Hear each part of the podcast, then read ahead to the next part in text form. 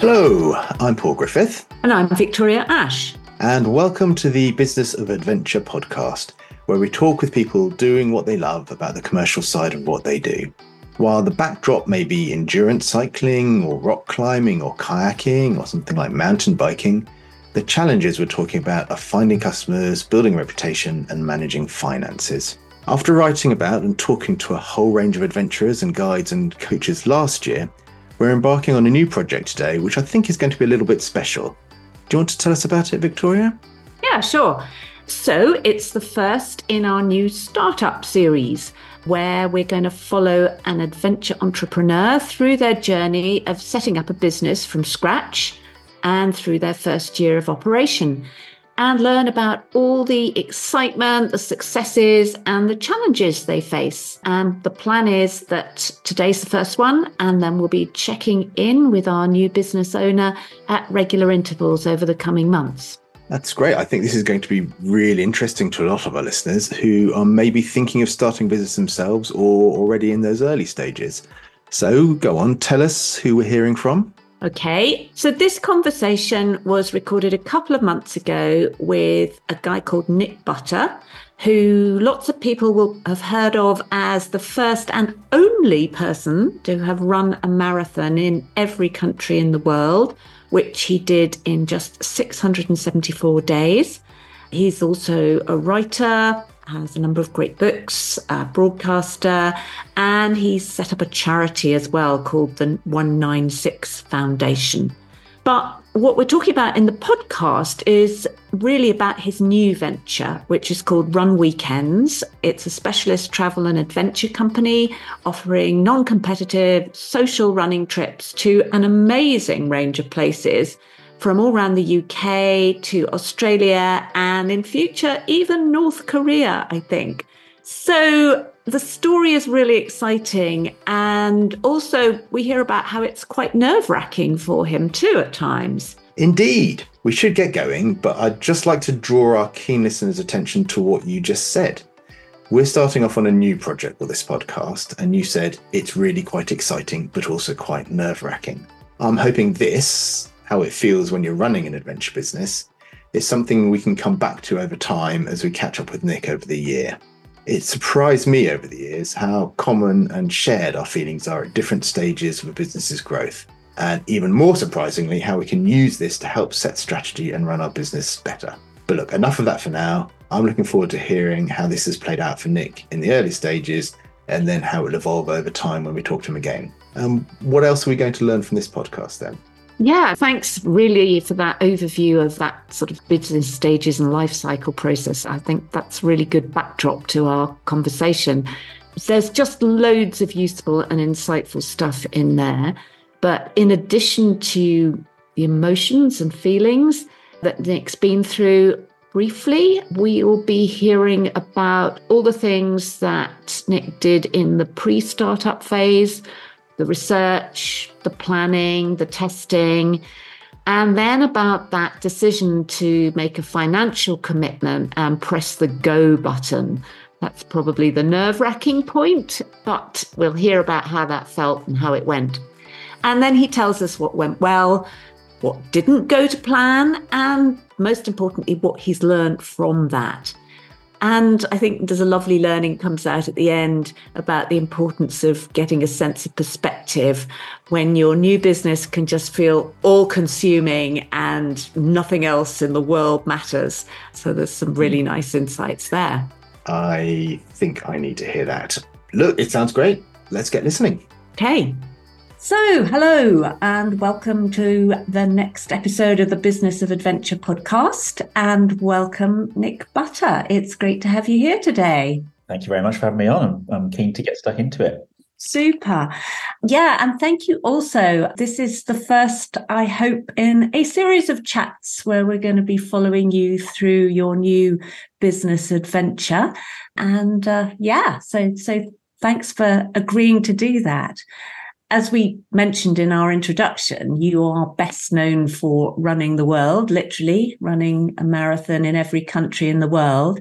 But yeah, we're here today to talk in detail about your new venture, Run Weekends, which sounds awesome. And we really want to get stuck into that. But I mean, perhaps we could kick off briefly about how you've built a career and generated an income from your previous adventures. Um, how have you translated that love of running and those amazing feats of endurance into a living? Because yeah. that that'd be a really interesting background, I think. Yeah, it's not really a proper job, is it? Um, I, I, think I think that is it. It's stringing one fun project to the next, and whereas you would have, you know, you'd go away on holiday and have a lovely time, and then you'd hope to do it again in a few months. What I tried to do was forge a career slash this fun life of mine that was doing what I loved, could make a bit of difference, and earn enough money to put food and food and water on the table and then repeat uh, and so the honest answer is it's it's not been easy. And I think from the outside, a lot of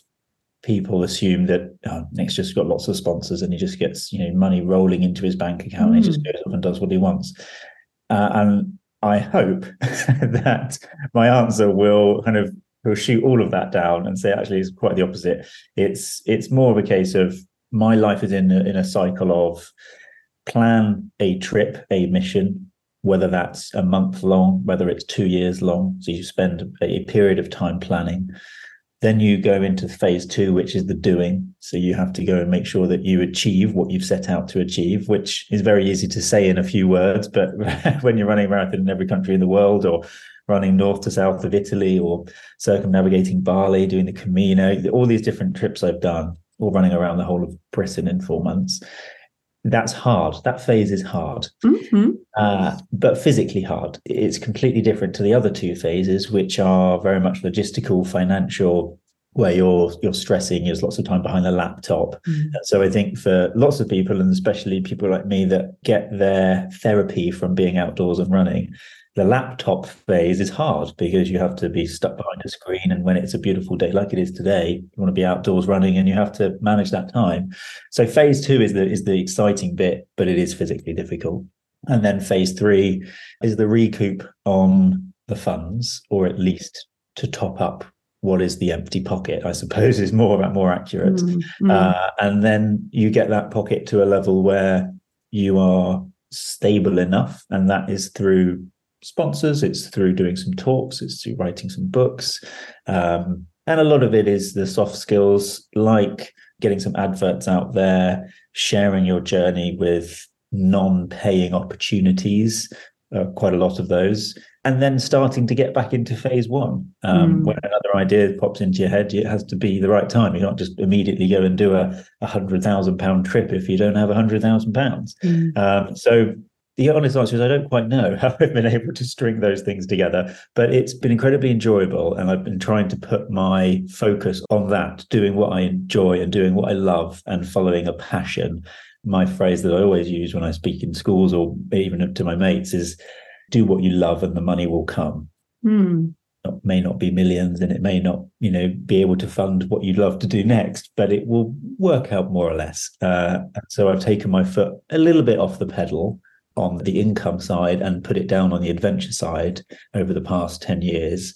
And I think over the last 18 months, that's shifted from, okay, let's try and have a bit of a balance of that now. Let's put my business head back on, mm. um, getting older, wanting to have a, a family and a, and a, and a bit more of a stable existence. So it's a case of just easing those pedals in the in the right way. Yeah, but I love that. I mean, I think that's really good advice about do what you love and the money will follow because I think that that's a common thread to the conversations of business adventure entrepreneurs we've talked to. You know, if it's not filling you with enthusiasm to get up and do what you have to do every day, yeah. mean, okay, we all have to do the books and do the accounts every so often. Yeah. You may not love that, but in general, if there isn't that sense of drive and energy and it's filling you with joy, then yeah. that's probably not the right thing. Yeah. So yeah, lovely advice.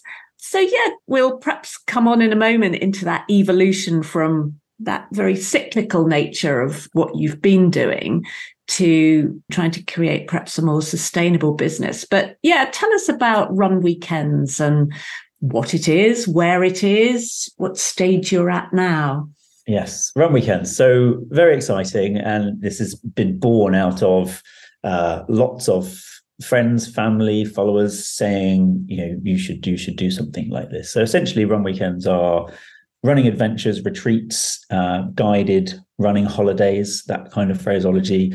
A trip which takes no more than 16 runners for a long weekend. And that term is used very loosely. Sometimes it's a couple of weeks, sometimes it's just a night or two, a way to have fun running. And I think that's the essence. So I suppose it's easy to say what we're not. We are not a race. We are not a competitive element where we are racing against each other. You don't get a medal, there is no timing chip. Um, you don't have to be stressed when you turn up. It's quite the opposite. Our values are togetherness, adventure, discovery, and friendship. So it's about that middle ground between going to a park run on a Saturday or the other end of the spectrum, running Ultra Trail Mont Blanc, 100 miles in the mountains at a big race, and you pay a lot of money for and you have to qualify for it. So something in the middle where you can go and mm. meet with like minded people, have a good quality weekend, and hopefully make friends with those people that may even be friends for life. Mm. So bringing the running community together to run, not race, essentially. Excellent. Sounds like a great idea. And UK based, international, where can people go?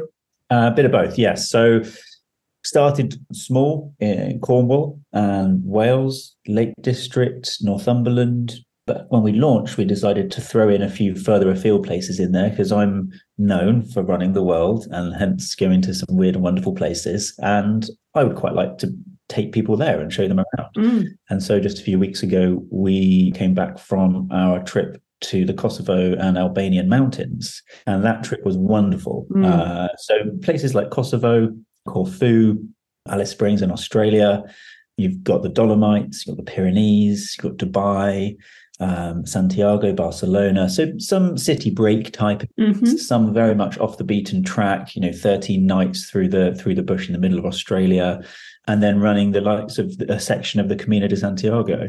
So using my experience and using my contacts, more importantly, to build short very fun, laid back, flexible itineraries where we can have small groups of people to come along and, and have fun. And yeah, all over the world. We've even got in 2024 and 25, we have the likes of Tonga, the, one of the Pacific Islands, mm. and uh, and even North Korea on the list. So fun. Yeah, I'm really I'm very curious about how you get to run in somewhere like North Korea, but I think we'll have to come back to that on another occasion.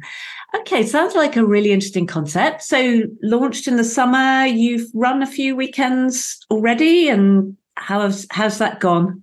Oh gosh, I think the how's it gone? It has gone incredibly well. Is the answer? It's it, it, I've not really had huge setbacks in terms of the progress of the business and how people have responded to it. I've had a lot of learnings along the way, and I think anybody that's starting, whether it's a, a charity startup, whether it's a business startup, mm. you stumble upon things and fix them and move on. And so many of those difficulties have probably blurred into the background because you just you know overcome them and you continue. So maybe I'm looking at it with rose tinted glasses a little bit, but it's been mm. it's been tough and it's been a challenge. But it's been three months. We've delivered a couple of weekends already, and within 24 hours of getting back from Kosovo only a week ago, we've already had a couple of people rebook uh, for other weekends um, next year, and had some lovely emails come in from some guests, you know, saying things that it was just you know above and beyond what they were expecting, uh, and and that that means more to me than right now means more to me than the turnover or how the business is doing. Because mm. if few people exceed their expectations, then that's achieving what we set out to do.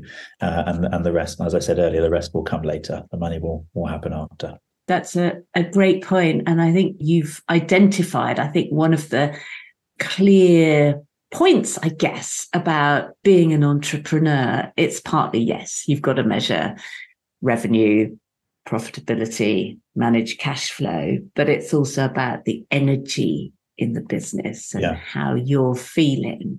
Yeah. I don't know, what would you sum up as the sort of main feeling you've had during this startup phase? Um, how would I sum it up? If I could sum it up in one word, maybe I would use fizz. It's just this kind of excitable buzz. It's also a bit chaotic, but it's a good energy. It's going in the right direction. And more importantly, it has that kind of propulsion feel of progressing into the next stage all the time. I think that I would sum it up as fizz still, but I hope in 2024 it becomes more of a of just a repetitive ripples where I can be a bit more in control, where it's a little bit less energy and more controlled direction. And we'll see if that works. It may not. It may may take me another year to get through that fifth stage, but we'll see. Yeah, well, hopefully, as we're going to be checking back in every three months or so, it'll yeah. be interesting to see how that evolves. Yeah. I mean, at the moment, looking at your working day, how much are you allocating to run weekends and how much to other ventures and stuff? Yeah, good point. Um, in honesty, it completely flexes. It depends on what else is going on in my life. I'm also I'm trying to buy a house. I'm managing a charity. I'm managing my coaching clients. Mm-hmm. Um, managing the dog. Um, and as anybody that's ever tried to buy or sell a house before, that basically is all consuming regardless. mm-hmm. um, there is uh, there's there's the balance. If I had to put a number on it, I would say I'm spending around six or seven hours a day on run weekends. Okay. But then I'm working long days, like to be up early, get my fitness and things out of the way, and then do a long day,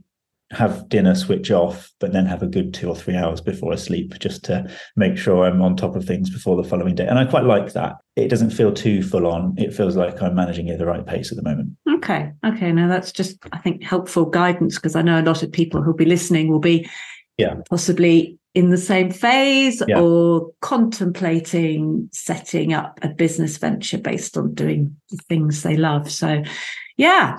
Okay, well, look, let's get back in time a bit to your sort of pre launch phase, because as I say, people are going to be interested in that bit too, especially if they're thinking of their own ventures. Where did the vision, inspiration come from? Uh, how connected was that to that sort of cyclical point of your sort of existence before? And was that a driver trying to sort of smooth that out a bit or t- talk us through that? Yeah, you're right. I think it probably was a driver, but subconsciously, it, it certainly wasn't conscious for a while. It wasn't a, you know, I need to be more sensible let's let's try and have a more stable existence. I think the run weekends was bubbling away in the background as an idea for many years since running the world, really. And you know, people would say to you, using North Korea as a great example. You, when are you going? You know, how did you go there? Oh, how did you do that place? Or what, what was the Marshall Islands like? You had problems with dogs there. Would you ever go back? And then you have people saying, "Oh, I'd really like to do that." Or you know, I've had a good couple of dozen come people come to me and say, um, "I would like to organize this big record breaking trip around the world. Can you ha- can you help me with contacts?" And I would like, mm. and so there's a lot of people out there that want to do these kind of things. And I thought, well, yeah, it would be quite good to to do this kind of thing. And then the rise of settling down a bit, the rise of enjoying a little bit more stability, then gave birth to, I think we should probably give this a go. Mm. Uh, and from that, I, am as anybody that knows me, I'm very all or nothing. It's a case of if I'm going to do it, it will be a success. It's not if, it's when. it's just how long it will be to to make it work. And yeah. I'm incredibly grateful to have that belief in myself because it's just knowing that if I'm going to get stuck into it, I will fumble through and you know fall over, over, over and over, and just keep going until until it, until it's made possible. Mm. And so I did spend a good 18 months or so of of research, mm-hmm. of working out what it could look like, um, what other companies are out there, trying to see if there was really truly a need for my thoughts because mm-hmm. you don't really know. Um, and then there's a lot of, I, I think this is quite useful as a bit of context for social media. When I'm getting on and recording a story, for example, I'm saying, Hey, everybody, I'm about to go and run uh, circumnavigate Bali. Mm. People engage with that and they can hear it and also, as it comes out of my mouth, internally, I'm thinking, is that interesting? Is it fun?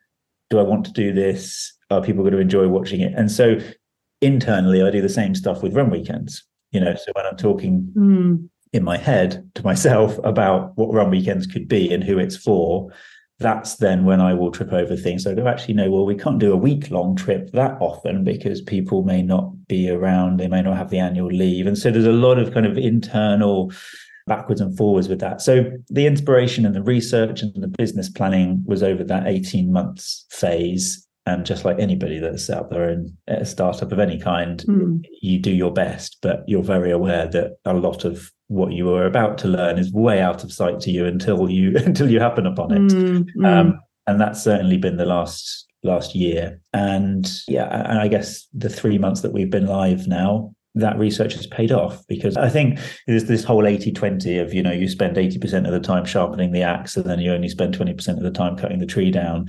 And I really believe in that. But also, you're going to learn stuff in that 20% of the time too. And as long as I keep reminding myself that no matter how many years down the line we get, there will be the continual unexpected things that we have to overcome, then I hope I will continue to enjoy it. Yeah, no, absolutely. And obviously, you were having these internal dialogues mm. and hmm. doing the research. Do you get any external advice? Did you have any kind of mentors or people you yeah. bounced ideas off during this phase? Lots of people, yes. So friends of friends and friends of parents' friends, friends of old business contacts, friends of great contacts that I've met all over the world, you know, people that are incredibly senior within various governments around the world.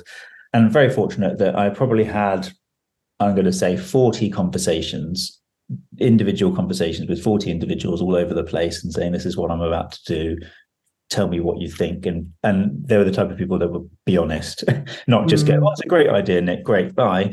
Um, they were helpful and they made me think of things. And i was asking the same questions even last week in kosovo to the guests we have on the trip. I was saying look why did you pick this one?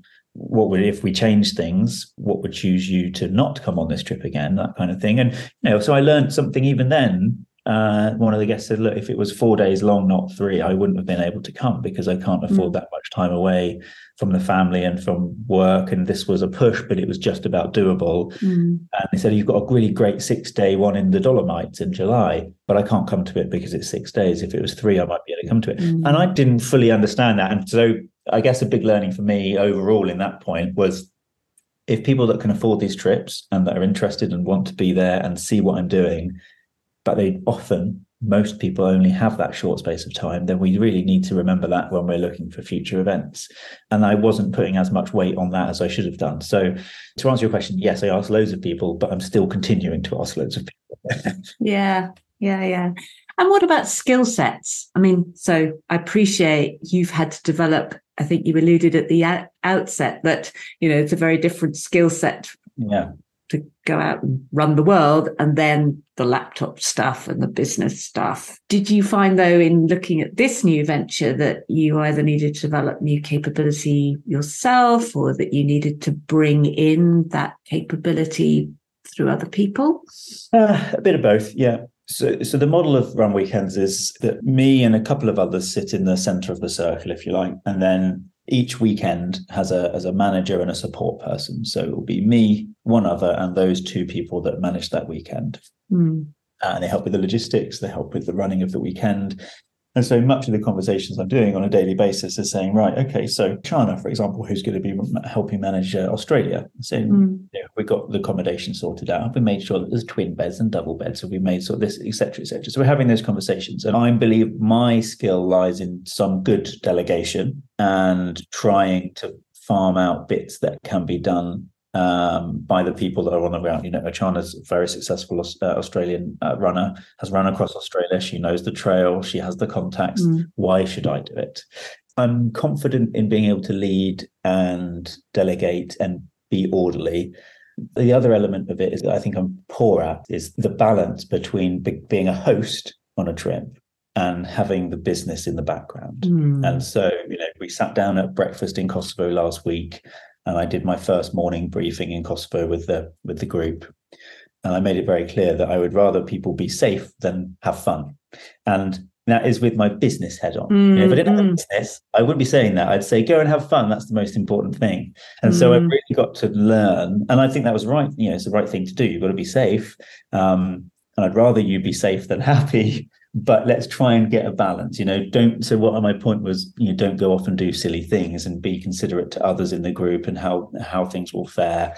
And that is difficult because all i want to do is is be the life and the soul of the event and be a host rather than the business behind it. So yeah. fingers fingers crossed i will get to grips with that a little better yeah. And that'll be an interesting thing, I guess, for us to continue talking about as whether actually at some point it makes sense to kind of make those two roles separate, that yes. hosting and logistics, perhaps. But we'll come back to that.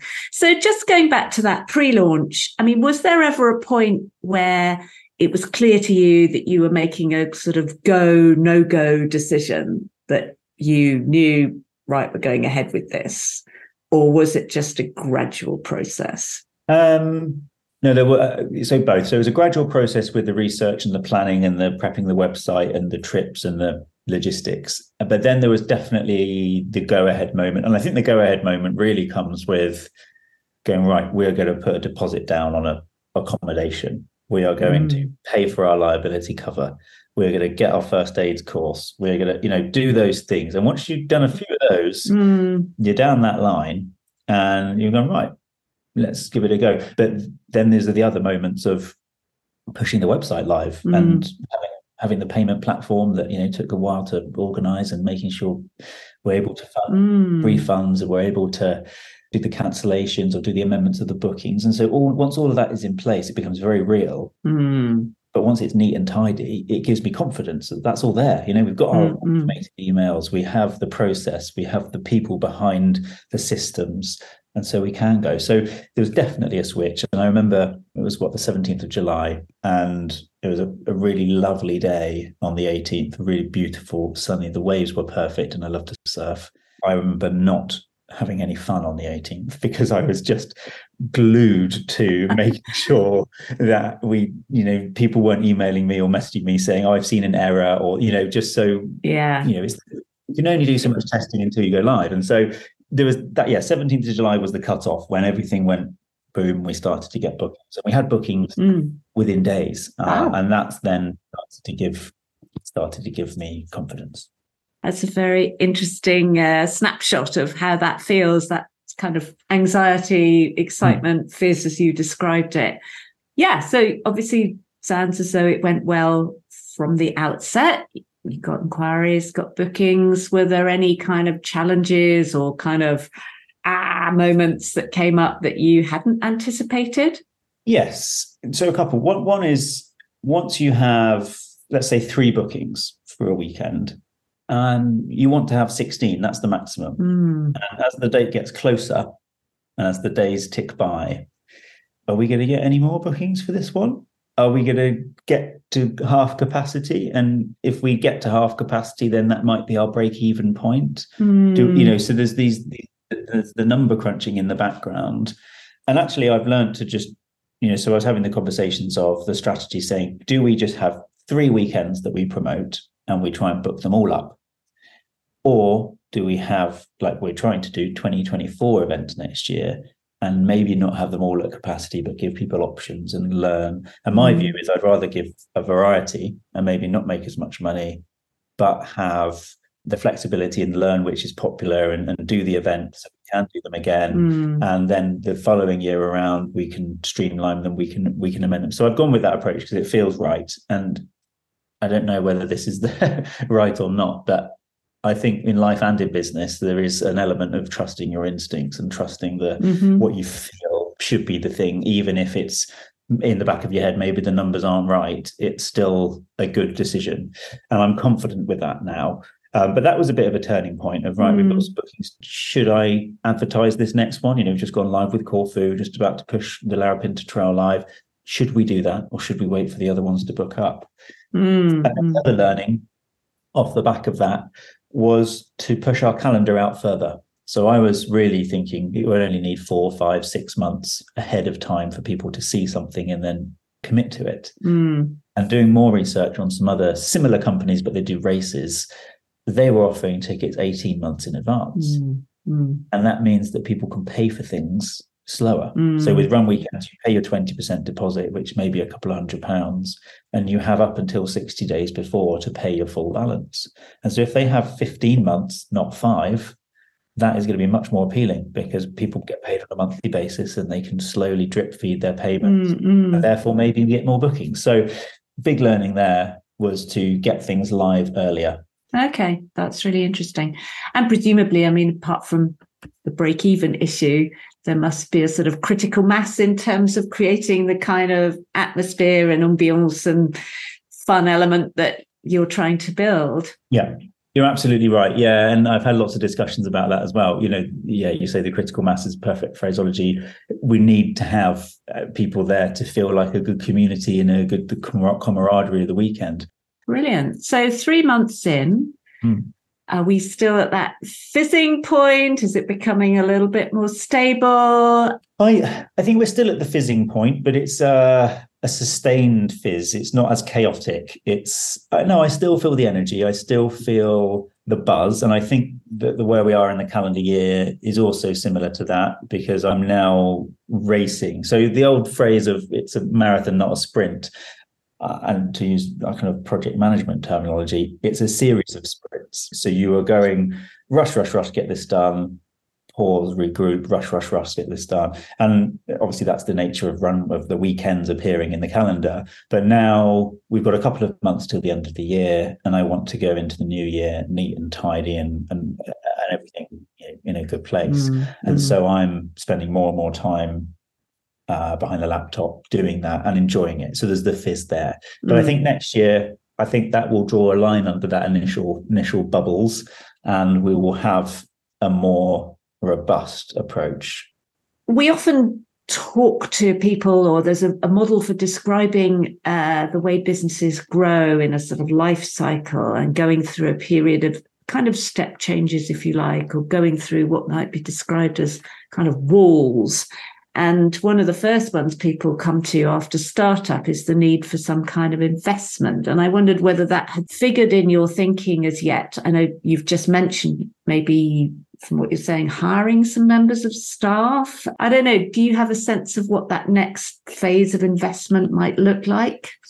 Yes. So you're absolutely right. This is the this is the elephant in the room, I suppose, with the with the immediate 48 months of the business. Um, if we are, and, and, so to be clear, I don't think we need investment to grow and be successful. Mm. I would like investment to grow and be successful in an optimal way so quicker, more efficiently, with better spend and less waste. So mm. I think that is what investment would do.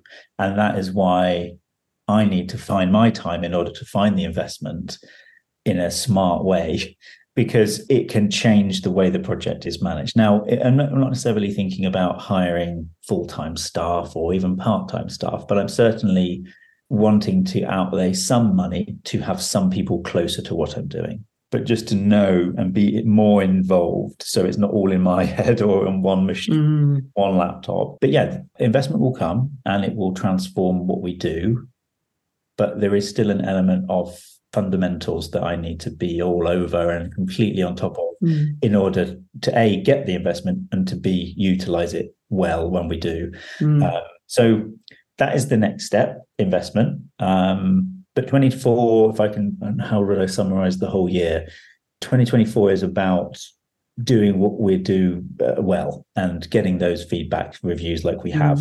Mm. Uh, and then the investment will come. Now, the model and, and how that looks and how the money will be spent and the returns and all that, that is the next phase of that, I think. Let's get 24 done well yeah, well, we'll be obviously hopefully checking in on how that goes. Yeah. And just wrapping up, you've already mentioned a number of key learnings, but if you were to pick mm. one or two, what would they be? And equally, what are the one or two things that you would do differently or advise other people to watch out for as bear traps?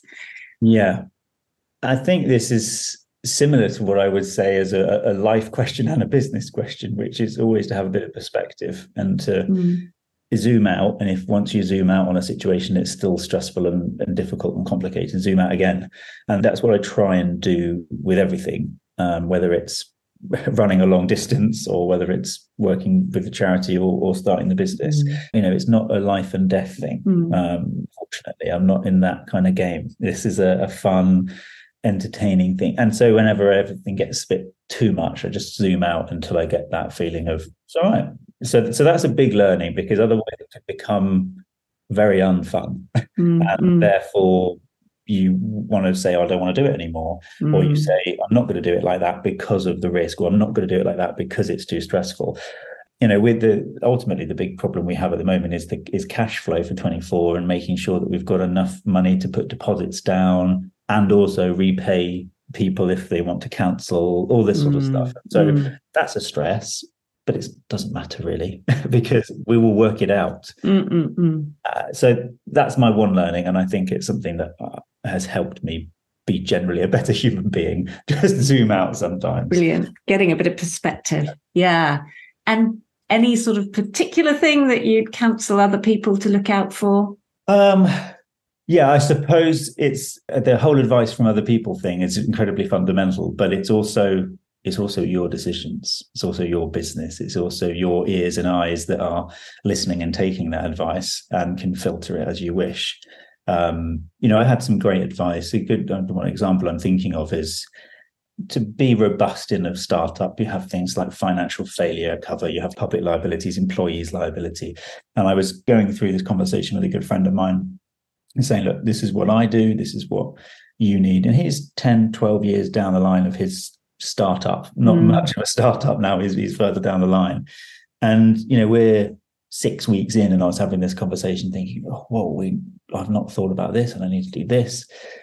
And therefore, it got quite to the point of okay have I, have I got this wrong entirely have i just not thought about things but the advice was sound but it also didn't need to be acted on by me immediately Mm. and the risks that were involved weren't there uh, until much later down the line and so i think the pitfall i had was listening to advice and trying to soak everything in Mm. when actually some of it was valid but just not right now Yeah, yeah.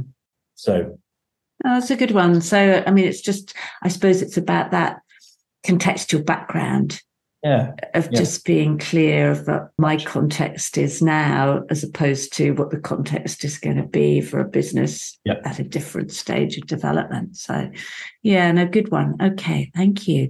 Look, we've kind of run over our allotted time, and I think that's been fascinating, um, really inspirational. And I know people are going to draw some really useful lessons and um, inspirational thoughts from that. So, thank you very much. We'll be checking back with you, Yeah. hopefully in the next three, four months, early next year, seeing how things are going, how 24 is shaping up. So, I mean, obviously, encouragement to everybody listening to check out the runweekends.com website. More generally, don't forget to subscribe to the podcast so you know when our next conversation with Nick is coming up. Check out the Business of Adventure blog, where there are lots more stories of successful entrepreneurs in the outdoor and adventure world. So that's it for today. Thank you, Nick. Goodbye. Um, speak to you soon. See you soon thank you Bye.